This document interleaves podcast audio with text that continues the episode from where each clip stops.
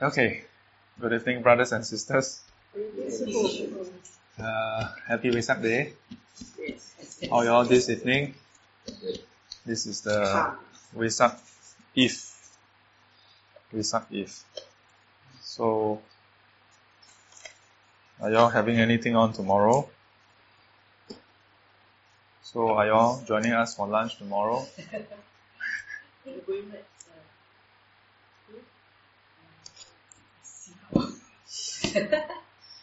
yeah. So um, we stop at page hundred of the book in the Buddha's words. Uh, huh? Oh, tomorrow, huh? Okay. Okay, good. So there was this uh, this uh, at the start last week we went through how um, the Buddha uh, was having some conversation with uh, with the uh, with the Brahmins, and there was this young Brahmin uh, called Kapathika. Kapathika, yeah, and so there's this um, round of back and forth questions, yeah. So you stop at paragraph twenty-one. Hmm. Oh, paragraph 21. So, uh, the previous paragraph uh, was highlighted by the Buddha that despite all the different approaches, there's still no final arrival at truth. Yeah. So there's uh, there is only discovery of truth. Hmm. So here uh, Kapathika then addressed the Buddha further. In that way, Master Gotama, there is the discovery of truth. In that way, one discovers the truth. In that way, we, discover, we recognize the discovery of truth. But in what way, Master Gotama, is there the final arrival at truth? In what way does one finally arrive at truth. We asked Master Gotama about the final arrival at truth. The final arrival at truth, Brahmabhaja, lies in the repetition, development, and cultivation of those same things. In this way, Brahmabhaja, there is the final arrival at truth. In this way that one finally arrives at truth. In this way we describe the final arrival at truth. Uh, Andrew? Yes, striving in that way. Paragraph 22. Okay. Uh, in that way, Master Gautama, there is the final arrival at truth. In that way, one finally arrives at truth, at truth in that way, we recognize the final arrival at truth. But what Master Gotama is most helpful for the final arrival at truth? We ask Master Gotama about the things most helpful for the final arrival at truth. Hmm. Striving uh, is most. Louise? Striving is most helpful for the final arrival at truth uh, sorry, how Parabhaja. Parabhaja. Uh,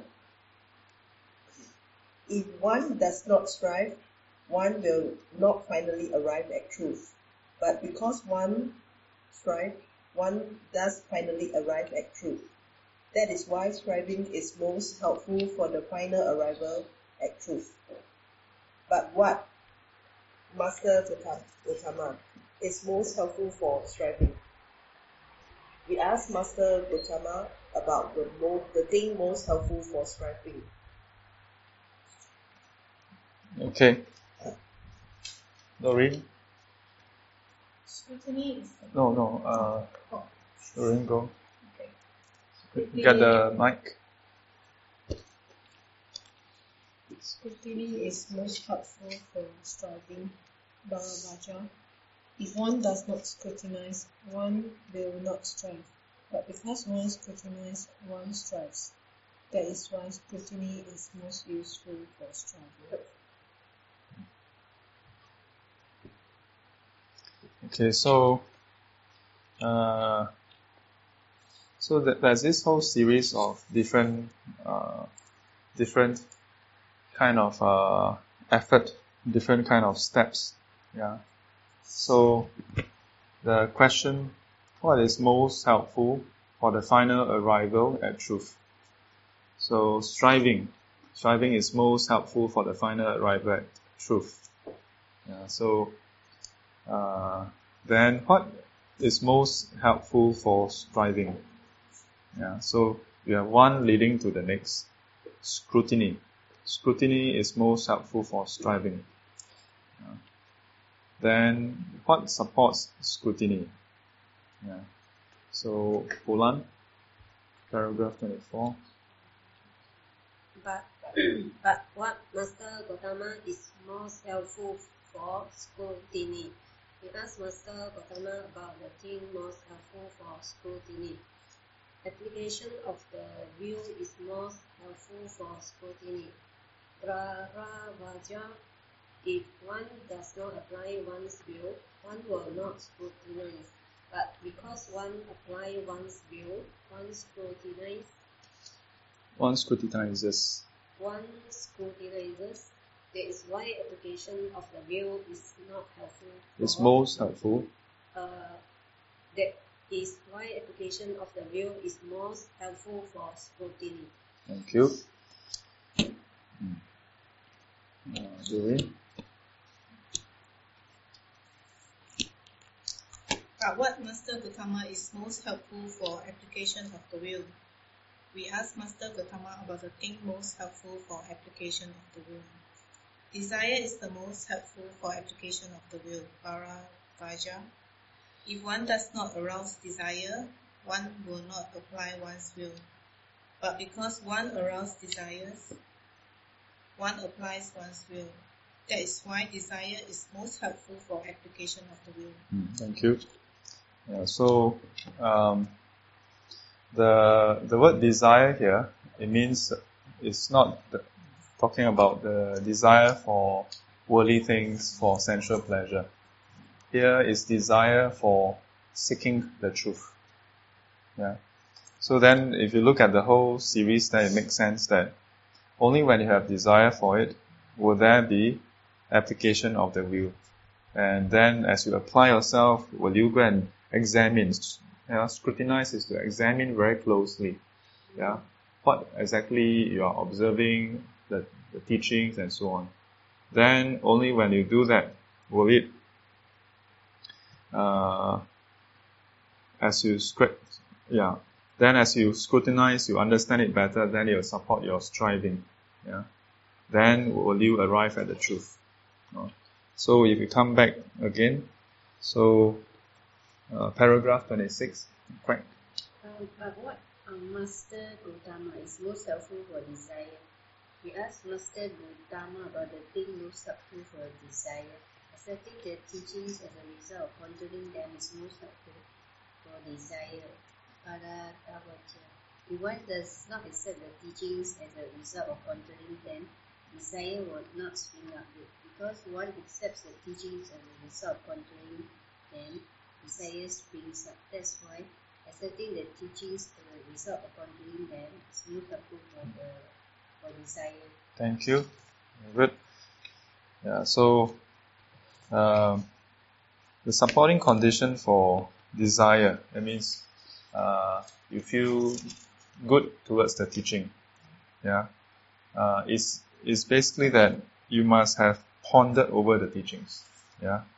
Um, then and then because of that pondering, that means you think about the teachings, you reflect about it. You don't just listen, but you reflect about it, and then uh, you come to the point where you accept it.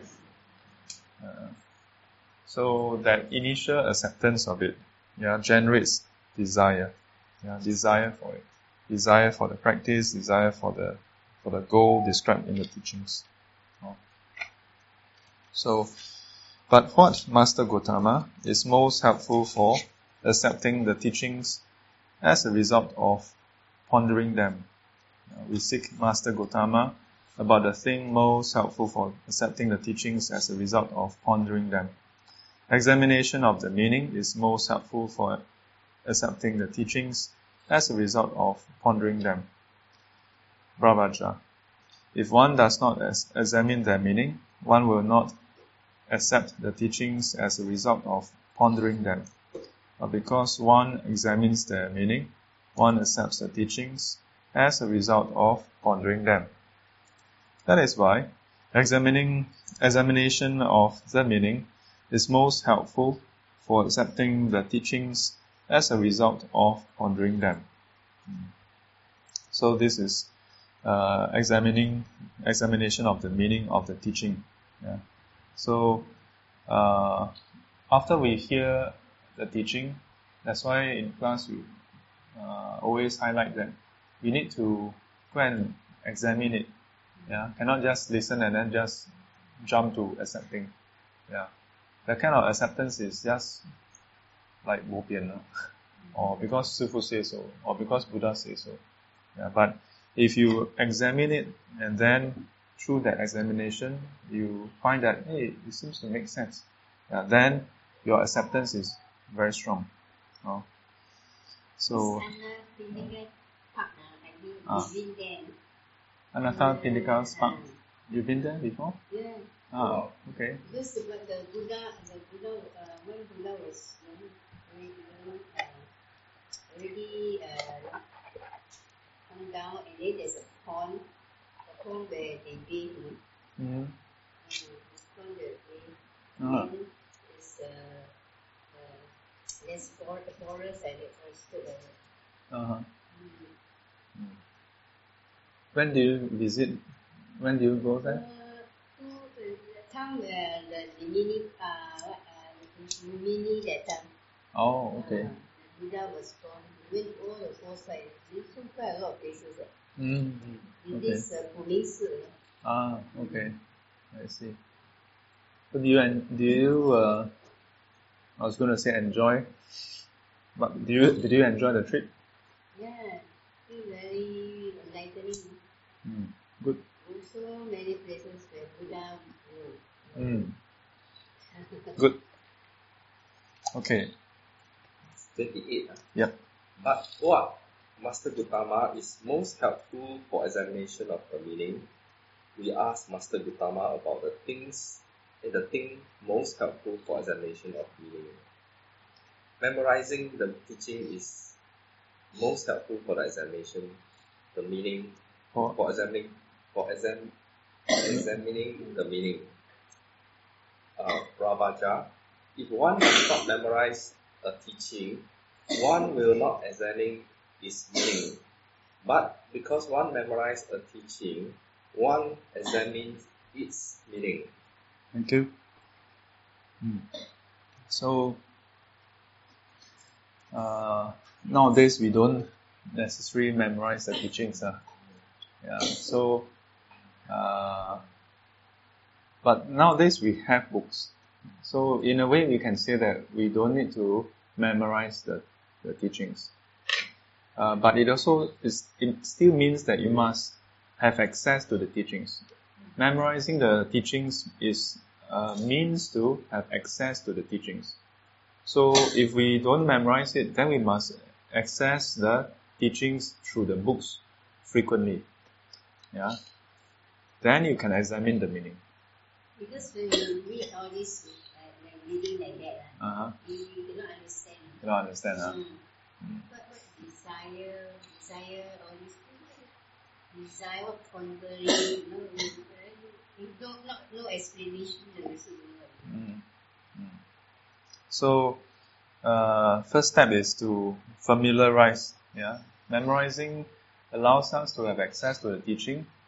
Uh, in the Buddha's time, there's no text, so the only way for them to have access to the teaching is to memorize it. And only when they are able to memorize it, then can they examine it.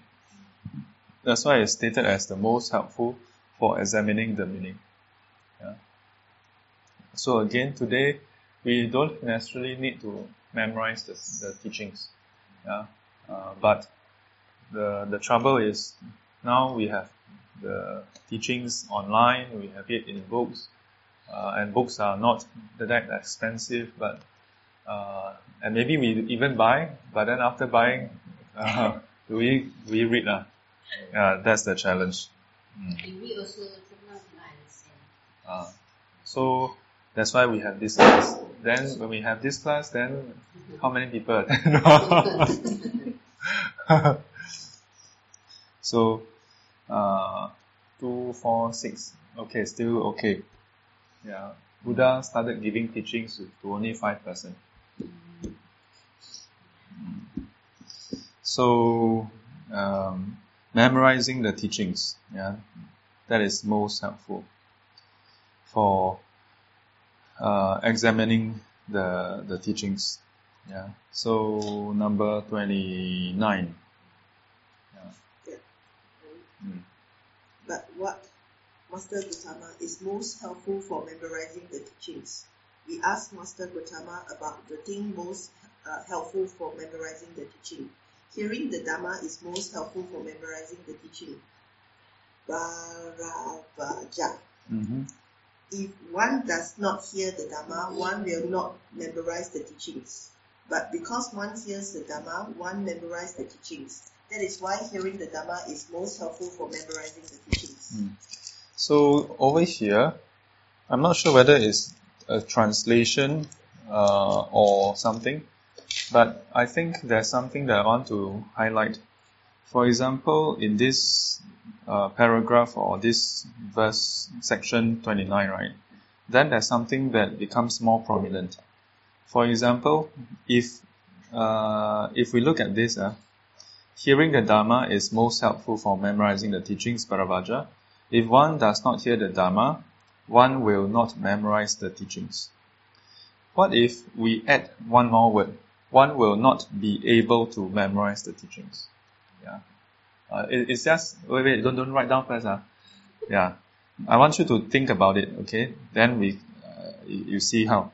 So if we put a one will not be able to memorize the teachings, then if you continue, but because one hears the Dhamma, one is able to memorize the teachings. That is why hearing the Dharma is most helpful for memorizing the teachings. Yeah? Yeah. So actually the same applies to the previous verses. Yeah. Uh, why do I say that? Because um, hearing the Dharma is most helpful, but it doesn't mean that you hear it, you will memorize. But if you don't hear it, you definitely cannot memorize. Uh, uh, so the, the same goes for the other verses. So that's why I feel that I don't know whether um, uh, the original Pali, yeah, does it have maybe because in in some language, uh, certain things uh, are ambiguous. Yeah, the relation between the action itself, whether it's uh, like what, when I add in a will not be able to. Uh, in some languages, there's no such expression. Yeah, whether it's will not be able to or will not do it is the same expression. Uh, so there's a chance that this is so. Yeah, and the meaning itself makes more sense if you have the able or not inserted inside. Uh, so if you look at the verse, then it's if one does not hear the dharma one will not be able to memorize the teachings. But because one hears the dharma one is able to memorize the teachings. Yeah, is able to doesn't mean that they will. Yeah, but without that, then it's as though die die will memorize. Yeah. Oh. Huh? Same absence. Uh, one will not. Examine is meaning one will not hear. Yes. One will not hear the teaching. Yeah. Then So one hears. Yeah. So it applies to everyone. Yes, yeah. And and if you just take one of them, uh, for example, the first paragraph in 102, right? Examination of the meaning is most helpful for accepting the teaching as a result of pondering them. If one does not examine their meaning, one will not be able to accept the teachings as a result of pondering them. Yeah? To me, it makes more sense, lah. Yeah. Then, but one, but because one examines their meaning, one will be able to accept the teaching as a result of pondering them. Yeah. Oh. So this is something to to, to take note uh, that this is more the intended meaning of the verses. Oh. Um, Doreen, go.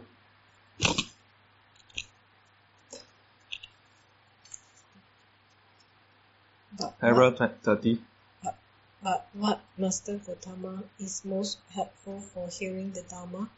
We ask Master Gotama about the thing most helpful for hearing the Dharma. Giving ear is most helpful for hearing the Dharma, Bharavaja.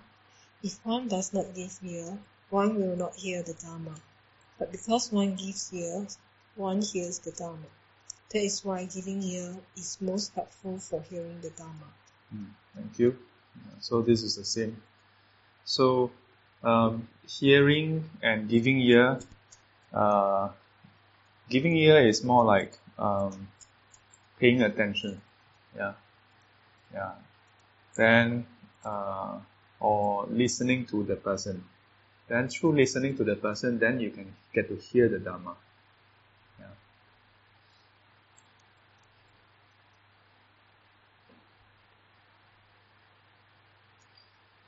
Uh, Poland. But what Master Gotama is most helpful for giving ear? we ask Master Gotama about the thing most helpful for giving ear. Paying respect is most helpful for giving ear. Bharavaja, if one does not pay respect, one will not give ear. But because one pays respect, one gives ear. That is why paying respect is most helpful for giving ear.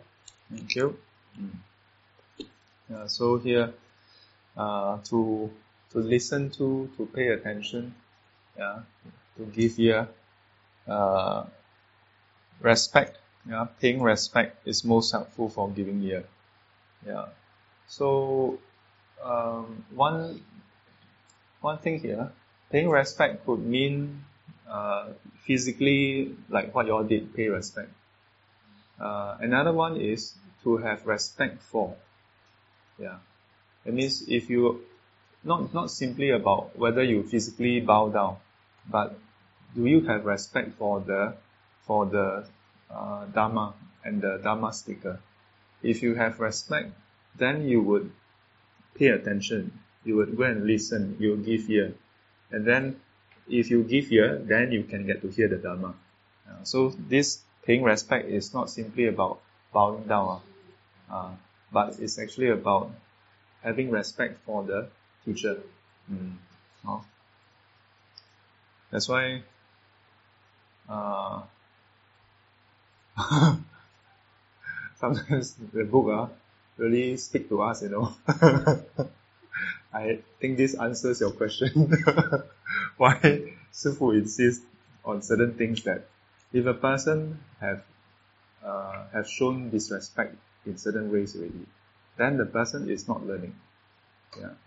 Last time, uh, when I was newly ordained, we went through the rules.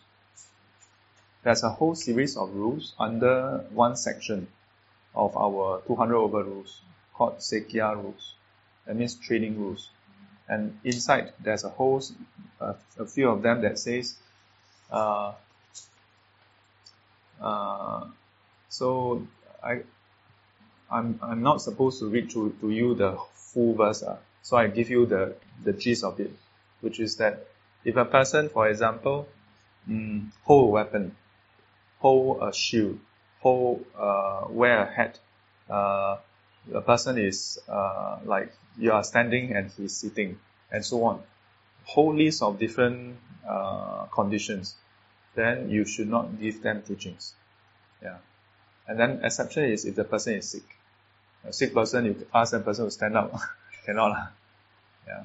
So the basis for that whole series is that if the person displays disrespect, you shouldn't be teaching. Yeah, there's no point. Yeah, so last time when I heard this, I was like, Hmm. So interesting. Uh. How like that? Why, why, why, why is there so, so much preoccupation with this? Yeah. So, um, from this sutra we can see uh, the more is is part of a whole sequence, you know. Yeah, part of the whole sequence. Yeah, and this is not the end yet, uh, or the start yet. Yeah, this is not the start yet. Mm. So uh, the ring 32. Uh, what Master Gotama is most helpful for paying respect? We ask Master Gotama about the thing most helpful for paying respect. This thing is most helpful for paying respect. Parabhaja. If one does not visit a teacher, one will not pay respect to him. But because one visits a teacher, one pays respect to him. That is why this thing is most helpful for paying respect. Mm, thank you. So this this one connected to the previous one, uh, then it it it seems to indicate that the paying respect is physically go and pay respect. Yeah. Uh, but to visit, if you don't visit, you cannot pay respect. And if you don't pay respect, you cannot have that feeling of respect also. Yeah. And again, that's why I'm like, people will stop like uh, supposed to have a have a class, then don't don't don't enter. That's the reason why I will entertain anyone who asks questions, and I even say, if even if you don't accept it, you don't believe it, it's okay. Uh, but the moment if the person displays some of those that prevents learning, then I say, no, you must change that. Yeah. If a person don't understand, I cannot say you you must change that. You must understand. No, cannot. It, it takes time. If a person has doubt, cannot accept it, you cannot force a person to say you must change that. Yeah, but there are certain things that if you don't, it, that one that is the very starting part. Certain parts like having that respect, having uh, and then learning here. You don't do that, you are stopping yourself right at the gate. Yeah.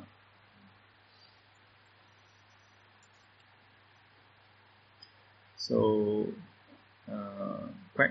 Uh, but what Master Gotama is most helpful for visiting?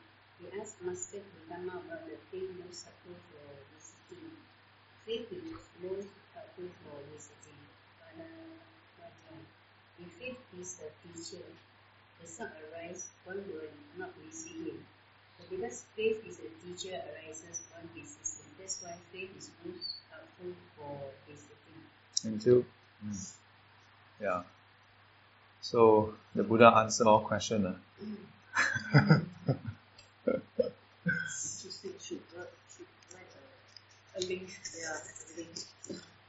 yeah. That's that's why. Uh, I mean, I, I don't mean that. Wow, you skip one class, then mm, no faith. I mean, our class is weekly. So in modern context in Singapore, that's actually fairly demanding on a weekly basis. And it's not as though, okay, four, four days in a row, can. But this is like, how we are, how long and then, you know, yeah, so long-term commitment. So once in a while, here and there, bo Yeah. Uh, but, uh, quite common lah. Sometimes once in a while bump into some devotees or they happen to go to the temple, then they say, ah, Sifu, yeah, so sorry, haven't been coming for class. Wow, very busy. Then in my mind, I'm like, right. yeah. Yeah, just let Sarah. She just told me.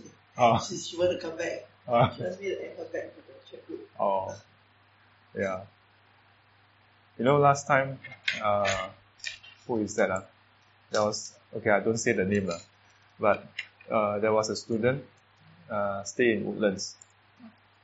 And then, you know that when that student was uh, was still studying, uh, sometimes three times, four times a week, you know.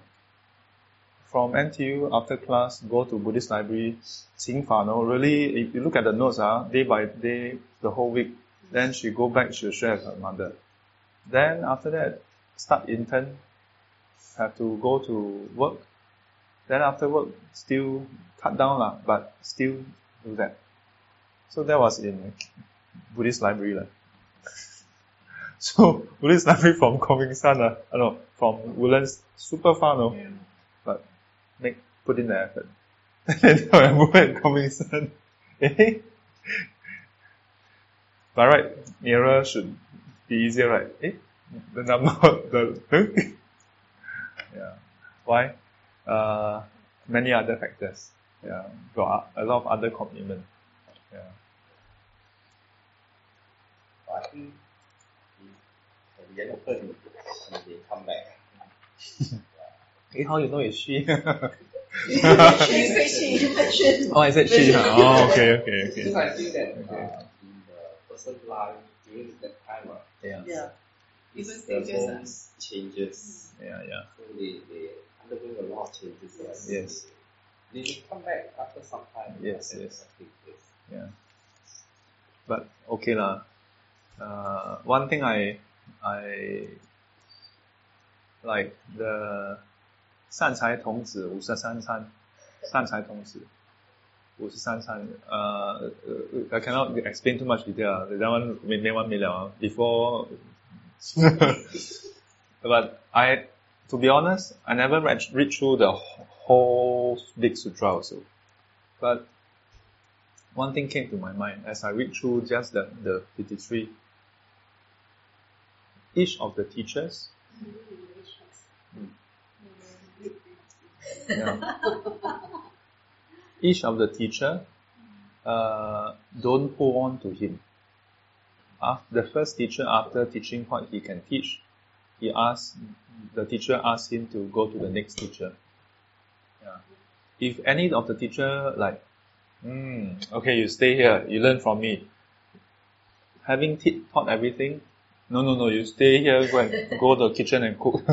then 了了 become 善财童子午餐。yeah. So I'm sometimes sure they bound to have such teachers. Uh, so that's the difference between enlightened one and not enlightened one. Yeah. What about You, Uh, you heng heng sui sui, you meet this kind of teacher.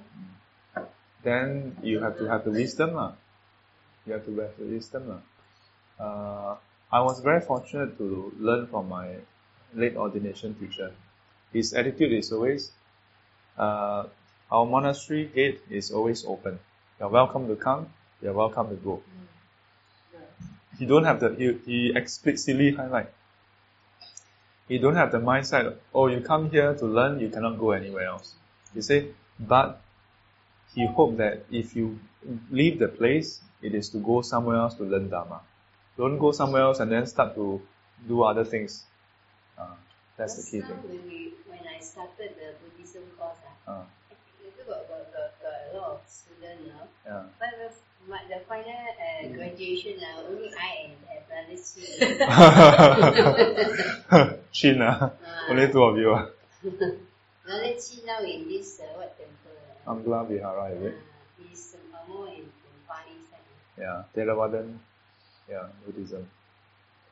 Because he didn't take the Mahayana, the refuge. Uh, He said, oh, he didn't want to take. it's okay lah. I, Mm. the important thing is to continue to learn the Dharma.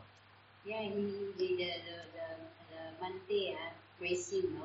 Uh. See, he got a lot of books, uh, the temple, Uh, contribute, uh, donate. Uh. mm. Good. But there are some, uh, they, they just uh, leave, uh, Oh. no? I don't know why. Mm. So, uh, just now you read verse 33, right? Quite, quite you read already. You read already, right? yeah. So faith is most helpful for visiting.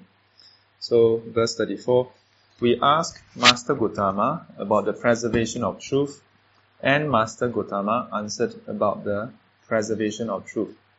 We approve of and accept that answer, and so we are satisfied.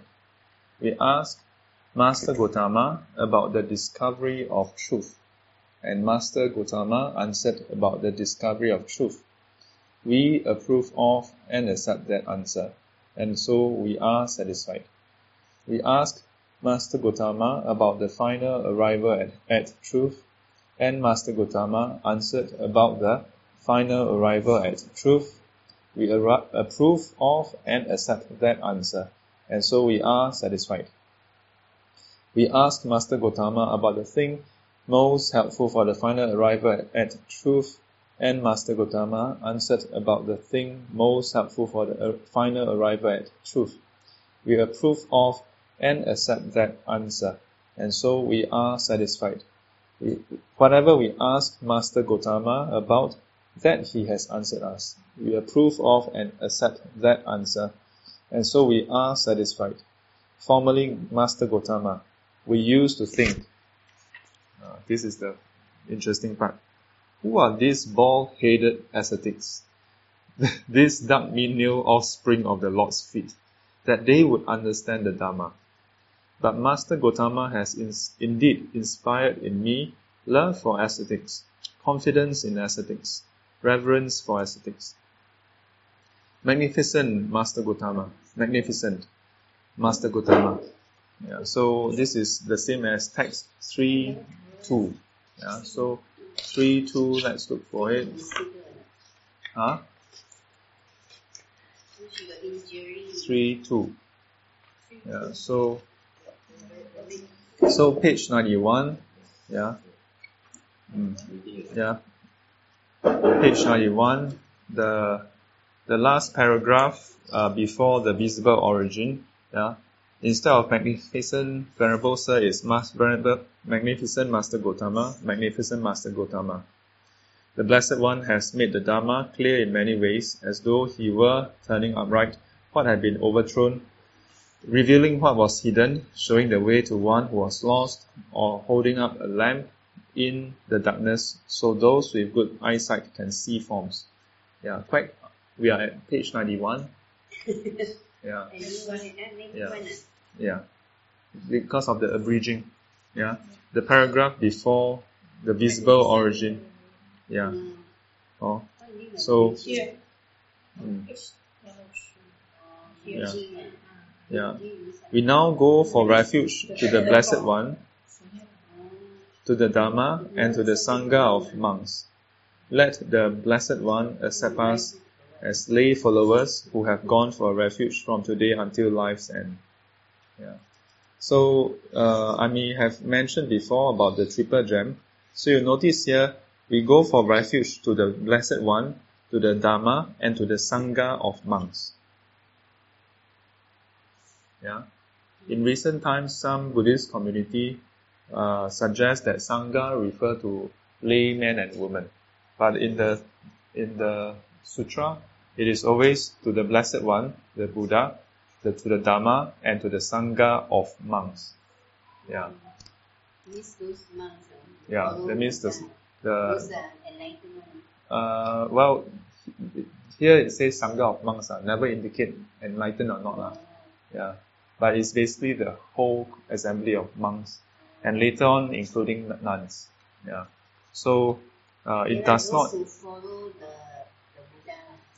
It, uh, not just those who follow the Buddha, but the sangha. That means uh, monastics. Uh, oh. So the recent uh, in recent times, the uh, some Buddhist community suggests that Sangha includes lay and monastic. Uh, that is not true. Uh. It is in the context is always just the uh, monastics. Oh. So this is from Majjhima Nikaya 95, Chanki Sutta. So this uh, Chanki Sutta is named after the the person, the key character here, yeah, uh, Chanki, yeah, which uh, actually the start lah, the person who is right at the start. Oh, yeah, yeah. So although the key person talking to the Buddha is uh, Kapathika, but the key person right at the start is Chanki. Oh. You'll find that many suttas are named after the, the name of the uh, person who, who start off, yeah, or uh, the the conversation itself. Sometimes it's the topic sometimes is the name of the uh, analogy or simile. Oh, so this would Yes. So the lay follower itself here is the Chanki. Uh, no. This this person who who say remember me as a lay follower. Uh-huh. This one is actually Kapathika. Yeah, Kapathika. The Buddha referred to them as Bharadvaja, yeah, because they are all under this this group called the Bharadvaja. That means his personal name is Kapathika, then the others the other Brahmin is Chanki. Yeah.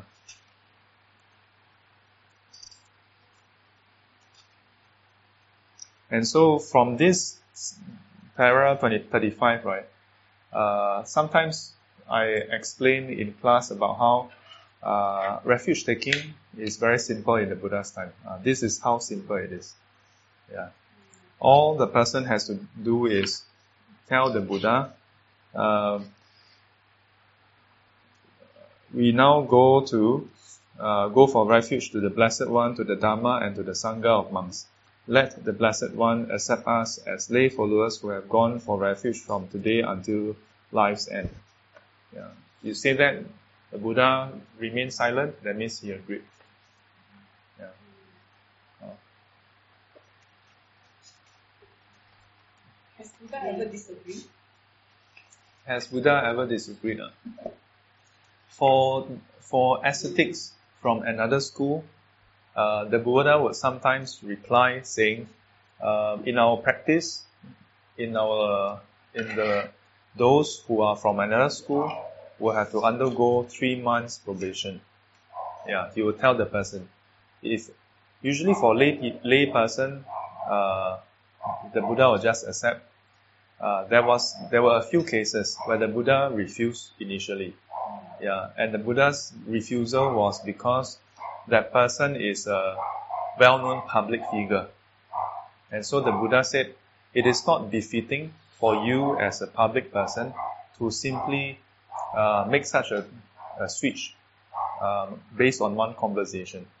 Yeah, so the Buddha is not interested to like, wow, le gong gong jie, then you quickly become his disciple. Oh, ah, score point. Oh, ah, come, come, you see, he is now my disciple. The Buddha is not interested in that. Yeah. Then when the person re- repeat the request second time, the Buddha again rejected. Only on the third time, then the Buddha agreed. But the Buddha put in a condition, saying that um, the condition is he must continue to support his previous teacher. This is very interesting. Instead of saying, ah, Guru, come, come, come. Yeah, throw away everything you, last time you prayed to, all throw away.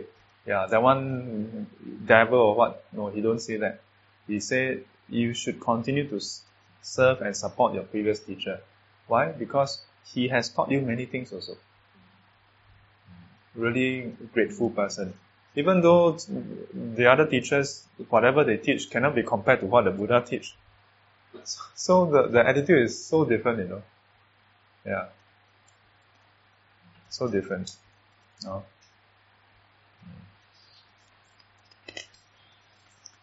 So that concludes uh, the chapter 3, yeah, which is approaching the Dharma. Yeah. How You get that three and uh, you say uh, it refuge Uh, page 91. So at page 91, um, you look at the paragraph before, yeah. Oh.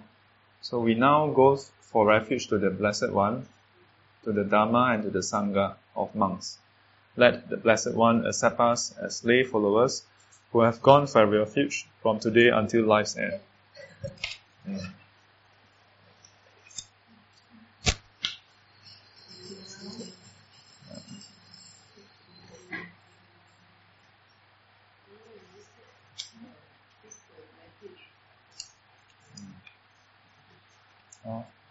So, can I comment Yes. this way? I, Uh-huh. I do sales. Uh, Uh-huh. I read this. Uh, Uh. I think this is a perfect customer satisfaction system.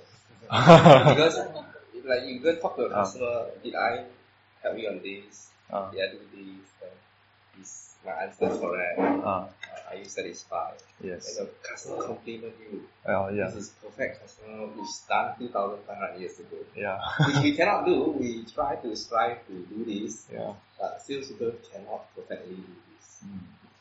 So he, he already did what we try to do now, still struggling. Yeah. And then the best is as a sales you get a compliment from the customer, but this compliment is like, oh, uh, you are magnificent. So Yeah. the teacher is actually even like a tuition teacher, a tuition teacher. Oh, you give me the A level basics. Oh, I understand it. Yes. Uh, then I compliment the teacher. Yes. Perfect. This is the perfect Yes. system.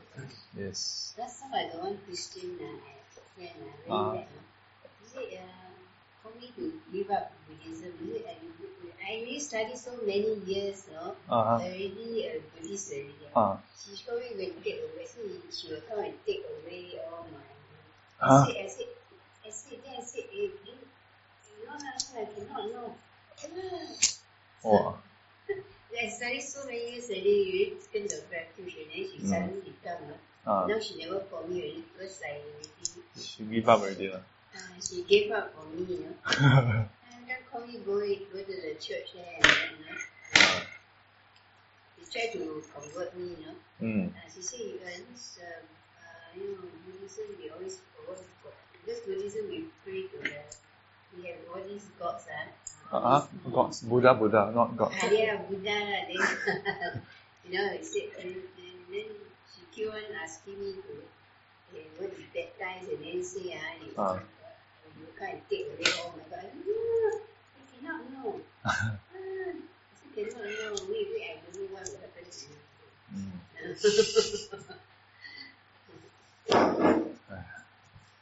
then now she's uh, really cut off already. Uh, Mm. not easy. How to have peace? How to have interfaith peace and harmony if if individual religions are continually we don't say which particular one, but if each if there is one or more religion among all the different religion that is actively trying to reduce, replace, and remove other religion, then how can that be peace? We can say all we want, you know. Oh, we are, we love each other, we care for each other.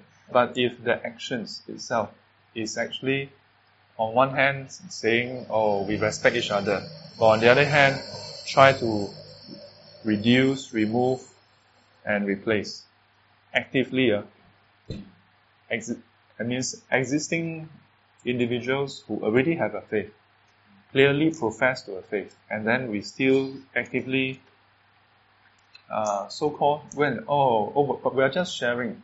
But what is your intent to share? What is your intent to share? You mean in this day and age you still need, and especially in Singapore, this is not some ulu village where people really never hear of this or that religion. So the intent is always very clear. You want to reduce, remove, and replace other religion. Yeah. But But it, it was also because of such a reason I was being put off. yeah, They're so persisting that I uh, really close up the door. yeah, Don't call me again. yeah. There's Yeah, too my, persistent my already. Buddha photo is there. I say my Buddha photo there, I'm. Buddhist, you don't know, when you come here. Yeah. Never, never, never. Uh, I, uh, you know, feel bad, you know. Yeah. Go, go, go on, you know. I say, uh, hey, my Buddha there, you know. Then Yeah. you come in and, you know, talk to me. And, Ah. Mm, Then she keep on, you know. So is is she your, your friend or just a stranger who? this one stranger, this one is a stranger. Ah. Mm. This stranger. Right. But I, I, I say I find that if you if you accept these people a little bit, uh, respect them, they're not so persistent. Don't, don't reject them too My, much. my girlfriend was really Oh, persistent. Wow. Yeah, I this I got to yeah, they are very Avoid this her call. They keep us asking me to baptize and then take away all my. They are new, lah. they. Yeah, I, I join, sometimes they call me, I join, I do one, two time, I respect them, I say, KFC, and come back, then they know that they don't call me. So sometimes they call me, I go, but some time, most of the time I go. Only Christian, they, they will approach, uh, they will put their artwork of this, they will target uh, The new one, ah. Christian. yeah. After one day, I mean, Yeah, not, not, not the Buddhist, uh. wear, wear them off lah. So that wraps up approaching the Dharma, and here we go to chapter 4 the happiness visible in this present life. Yeah. Uh, this is this is still um, uh, this is about how the Dharma is not something that uh, you achieve only when you die, but you can actually uh, achieve it while you're alive. Not when you are old, not in your future life, but here and now. Yeah. So let's look at the introduction. Is it the case, as some scholars hold, that the Buddha's original message was exclusively one of world transcending liberation, with little relevance for people stuck in the routines of worldly life? Did the ancient Buddhists believe that it was only in the monastery that the real practice of the Dharma began and that only those who left the world were considered proper receptacles of the teaching. Did the Buddha's teachings for the laity have no more than a token significance? Were they merely injunctions to acquire merit by offering material support to the monastic order and its members so that they could become monks and nuns, preferably monks, in future lives, and then get down to the real practice. Yeah, so, in this short paragraph, uh, Venerable Bhikkhu Bodhi, in my opinion, has highlighted quite a few innuendo within uh, modern day Buddhism. Yeah. Uh, so, for example, is Buddhism uh, relevant to our the our daily life. Yeah. Can can people practice and cultivate only when they are in the monastery? Yeah. So what is the role of the lay person? Yeah. And the second half of the paragraph you notice here, were they mainly injunctions to acquire merit by offering material support to the monastic order and its members. Yeah. So, what is the role of the lay person? Is it just there to to acquire merit by offering material support? Yeah. And in fact, the fact that there's such a question, haha, you can be sure that the sutras that is highlighted will point to otherwise. Yeah. That both uh, that the lay person role is not simply to just do that. Yeah. Um, there are several suttas where the layperson actually cultivate to a high level and ask the the disciples, the chief disciples, some questions which are quite astounding. In one of them, the venerable actually replied saying something like, "For you to ask that question, yeah, that means you must have already, yeah, Standard. Ah, so th- for them, it's not that, oh, they go and attend Dharma class, got a diploma course, then got a bachelor, then wow, come and ask chim question. Is that they cultivate to that level. So they are able to ask questions pertaining to the practice. You know? Yeah. Yeah, there are some I come across, uh, came across. Uh, Mm, they're highly cultivated. oh, in the, those people in the sutra? Yeah, Oh. yeah, not there. Oh, not there. Okay. I thought you encountered the people in the sutra. no. Wow. if encounter them, it is, it is like very good already, right? Hard to say, oh, how, how I know. Because Okay. I can see them, right? Ah. and steady, ah. Okay, Andrew.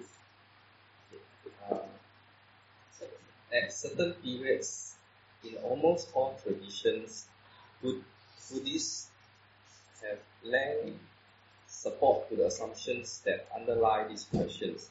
They have spur concern, Spend spurn concern with the present life, and dismiss the world as a valley of tears. tears, a deceptive illusion, convinced that the sign of spiritual maturity is an exclusive focus on emancipation, emanci- emanci- emancipation from the round of birth and death.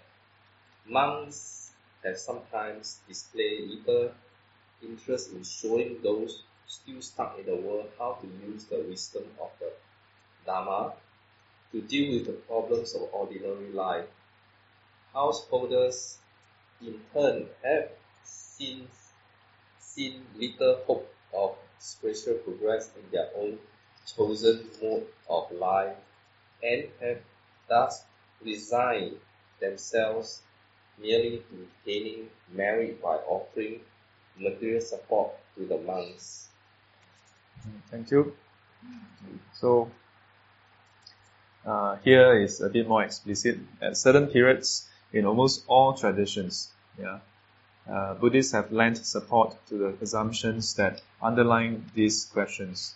Yeah. So the question about again is is still on the what is the role of a lay person? Yeah, what is the rule? Yeah, uh, is it that uh, that being in this world is uh, described here a valley of tears, a deceptive illusion, and so on. Uh, the Buddha did describe certain aspects in this way, yeah. But uh, if you all recall, oh, maybe you all didn't attend the Heart Sutra, but repeatedly I highlight the first noble truth, yeah, is not that life is suffering, yeah, it's not. Yeah, I know that there are a lot of books that write that, and a lot of speakers also say that, but it doesn't make it true. Yeah, the Buddha didn't say that. The Buddha highlighted the first noble truth of suffering, in which he described the nature of suffering. Yeah. yeah so um, the Buddha also described in the suttas how there is pleasure in this world. Yeah, there is. Uh, but the, the trouble is this kind of pleasure, this kind of happiness is transient. Yeah, not not permanent, not long term, not so dependable. So if you live your life seeking that kind of happiness, uh, it will bring about only temporary respite from your longing. Yeah, when you achieve it, okay, you have a bit of respite. Before you achieve it, you have that thirst. But after getting some respite, you, you're, back to square one. Yeah, you become even more, you become hungrier. Yeah, it's insatiable. Yeah. So, uh, Luis. While the Nikayas reveal the crown of the Buddha's teaching to lie in the path to final release from suffering, it would be a mistake to reduce the teachings, so diverse in the original sources, to their trans- transcendent uh, pinnacle. We must again recall the statement that the Buddha arises for the welfare of the multitude, for the happiness of the multitude, out of compassion for the world, for the good welfare and happiness of the uh, Devas. devas and humans. The function of the Buddha is to discover, realize, and proclaim the Dharma in its full range and depth. And depth. And this involves the comprehensive understanding of the various uh, varied applications of the Dharma in all its multiple dimensions. A Buddha not only penetrates to the unconditioned state of perfect bliss that lies beyond samsara, outside the uh, uh, pale, uh, out- outside the pale of birth, aging, and death. He not only proclaims the path of full enlightenment and final liberation, but he also uh, illuminates the many ways of Dharma applies to the complex conditions of human life for people still immersed in the world. Okay, good. Thank you. Yeah. So, um, the Nikaya itself um, offers uh, the a, a glimpse of what, or rather not a glimpse, but from the Nikayas itself, we can see that the Buddha taught many, many different things. Yeah. Of course, here it says, to their transcendent, transcendent pinnacle. Yeah. That means the peak. Yeah. So you, you practice all the different things, uh, it all build up to one point. Yeah. The highest point of the Buddha's teaching, the end goal, the highest point is enlightenment, nibbana, uh, or nirvana. Yeah, so while that is the final, final goal, but there are a lot of other things that the Buddha taught that is also applicable to our life. Yeah, uh, I have mentioned in class before about other suttas such as Sigalovada Sutta, where the Buddha described uh, how a person can live their life uh, with respect to the six different relations, um, and then the kind of so-called good friends, the, the good friends to cultivate and the bad friends to avoid. Yeah. And so on and so forth. He also advised people on how to manage their wealth. Yeah. So, um, all this actually can be found in the Nikayas. Yeah. So, um, not just to attain to the unconditioned state of perfect bliss, yeah, but there are different ways where we can make our life better in this present moment or in this life. Uh, Doreen?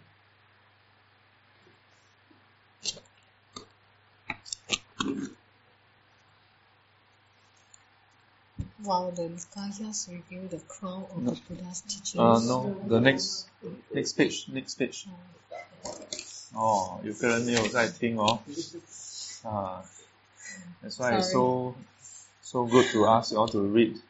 Sometimes when I notice some people are not paying attention, I say stop. Okay, next person. Ah, okay, page 108, second paragraph. The Dharma, in its broadest sense, is the immanent, invariable order of the universe in which truth, lawful regularity, and virtue are intricately, inextricably merged. This cosmic Dharma is reflected in the human mind as the aspiration for truth, spiritual beauty, and goodness. It is expressed in human conduct as wholesome bodily, verbal, and mental action. The Dharma has institutional embodiments as well as expressions in the lives of individuals who look upon it as the source of guidance in the proper conduct of life. These embodiments are both secular and spiritual. Buddhist tradition sees the responsibility for upholding the Dharma in the secular domain as falling to the legendary wheel-turning monarch Raja Chavavati. Chavavati. Chakav- sorry, Chakavati. Chakravarti. The wheel-turning monarch is the malevolent ruler who governs his kingdom in accordance with the highest ethical norms. Dhammiko Dhammaraja and thereby peacefully unites the world under a reign of universal justice and prosperity. Okay, thank you. So, uh, so here you talk about the Dharma. There's a word immanent. Yeah, immanent. So that word I just checked. It is. Uh, it means inherent. Yeah. Yeah. It means existing or uh, operating within inherent. Yeah. So it here is is like is the is the uh, is the underlying principle, yeah, that is always there, yeah, that is uh, the order of the universe. Mm.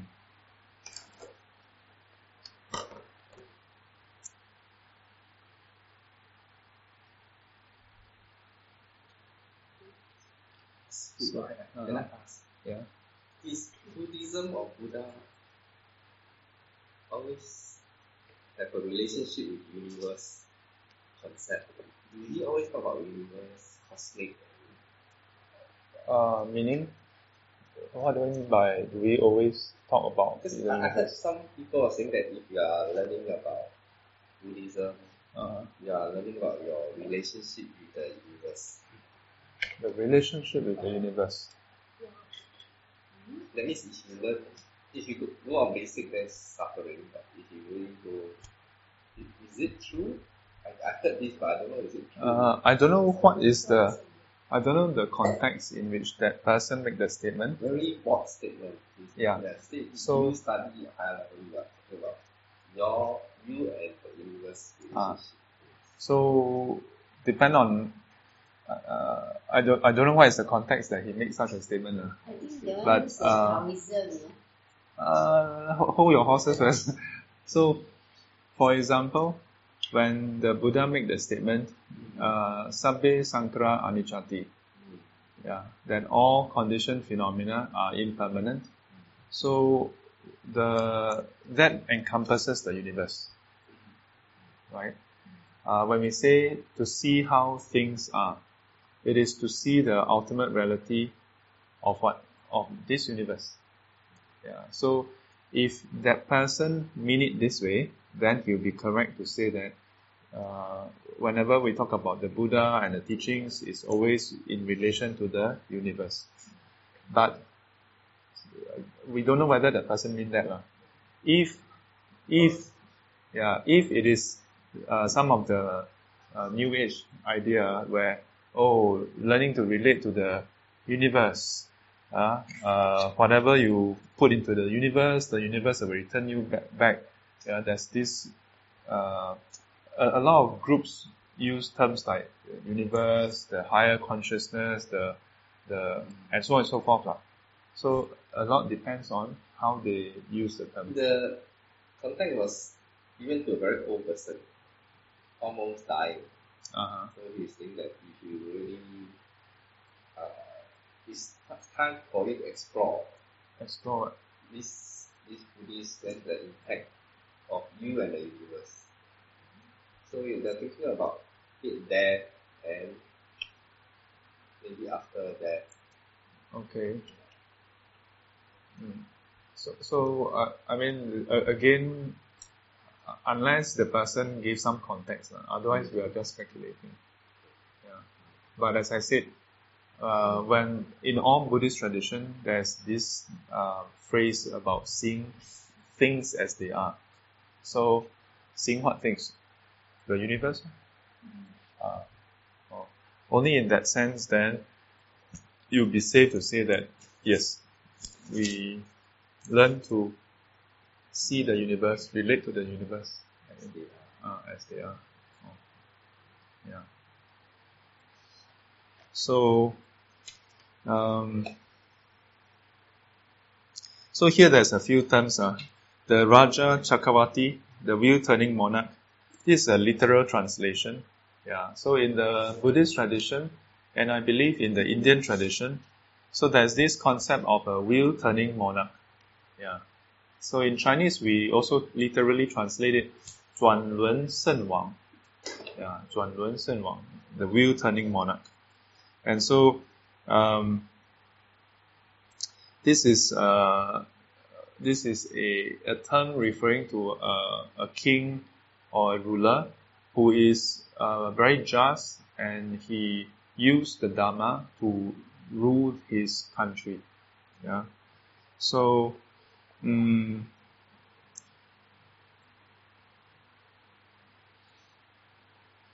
maybe we continue with the text. Yeah. Uh, Poland. As a text for one subsection one shows within the spiritual domains, the the Buddha is the counterpart of the wheel turning monarch.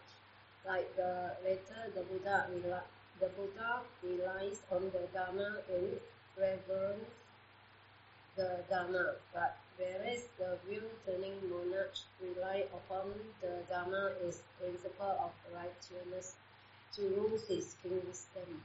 The Buddha relies upon the Dharma as ethical and spiritual norm to teach and transform human beings and guide them towards proper conduct of body, speech, and mind. Neither the wheel-turning monarch nor the Buddha creates the Dharma they uphold, yet neither can perform their respective functions without it. For the Dharma is the objective, impersonal, ever-existent principle of order that serves as the source and standard for their respective policy and communications. Mm, thank you. Yeah, so here the comparison between a wheel turning monarch and a Buddha is being highlighted. So, um, what is not apparent here is the wheel turning monarch uh, looks like a Buddha. Yeah. A wheel turning monarch has all the features of a Buddha. That means physically looks similar. Yeah. Uh, all the, the earlobe lah, and so on and so forth. All this, uh, the wheel turning monarch will have. Yeah. Uh, according to my teacher, the while they both have the feature, but will the wheel turning monarch's feature will not be as refined as the Buddha. Yeah. Or will not be as refined. So uh, but here, the the highlight there are a few points here. The similarity is that the Buddha also relies on the Dharma and reveres the Dharma, or uh, like the latter. So here the word is latter, not later, huh? because let, former and latter means meaning the the the front part or the later part. Oh. So uh, the difference is the wheel turning monarch uh, as far as the Dharma is concerned, he used it as a principle of righteousness to rule his kingdom.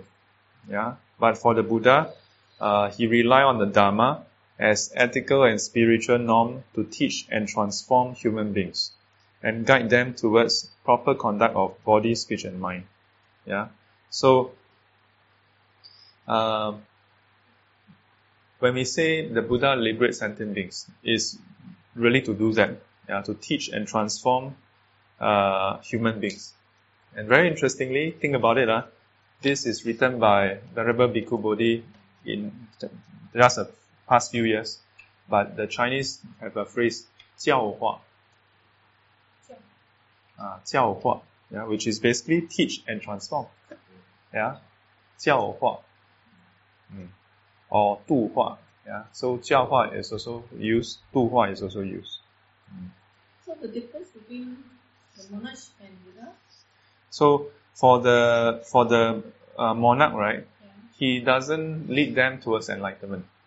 He just teach them to be good citizens. Yeah, to to obey the dharma, but don't don't commit crime and so on. Uh, also quite good. yeah. ah, yeah, but doesn't lead them towards yes a king. Yeah, so he wants to rule, ma, but he rule with with uh, the Dharma. Yeah. So um, doesn't lead them to liberation. Yeah, doesn't lead them to liberation.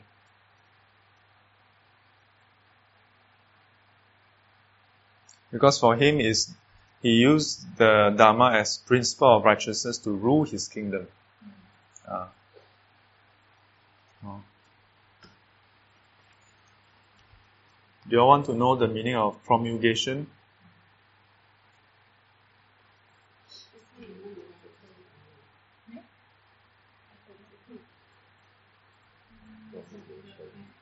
Hmm. So, to make known by open declaration, publish, proclaim formally, or put into operation a law, decree, yeah, of a court. Mm.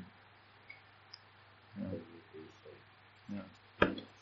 So I've mentioned before about how the word Dharma, um, it, it actually has three meanings. The first one is uh, all phenomena, yeah, describing, that means it's referring to all things in this world. The second one is referring to the, the principle and structure that defines all things. Yeah, principles and structures in this world. Then the third one is referring to a specific set of principles and structures from which good wholesomeness arises from. Yeah, and that is called the Buddha Dharma. Yeah, the Buddha teaches all the uh, the teachings that can give rise to good goodness and wholesomeness. Yeah. That's why the Buddha's teaching is also called Dharma. Oh. Uh, I think we can uh, go on a bit more. Okay. Uh, Is uh, the pain from you a law of law of decree?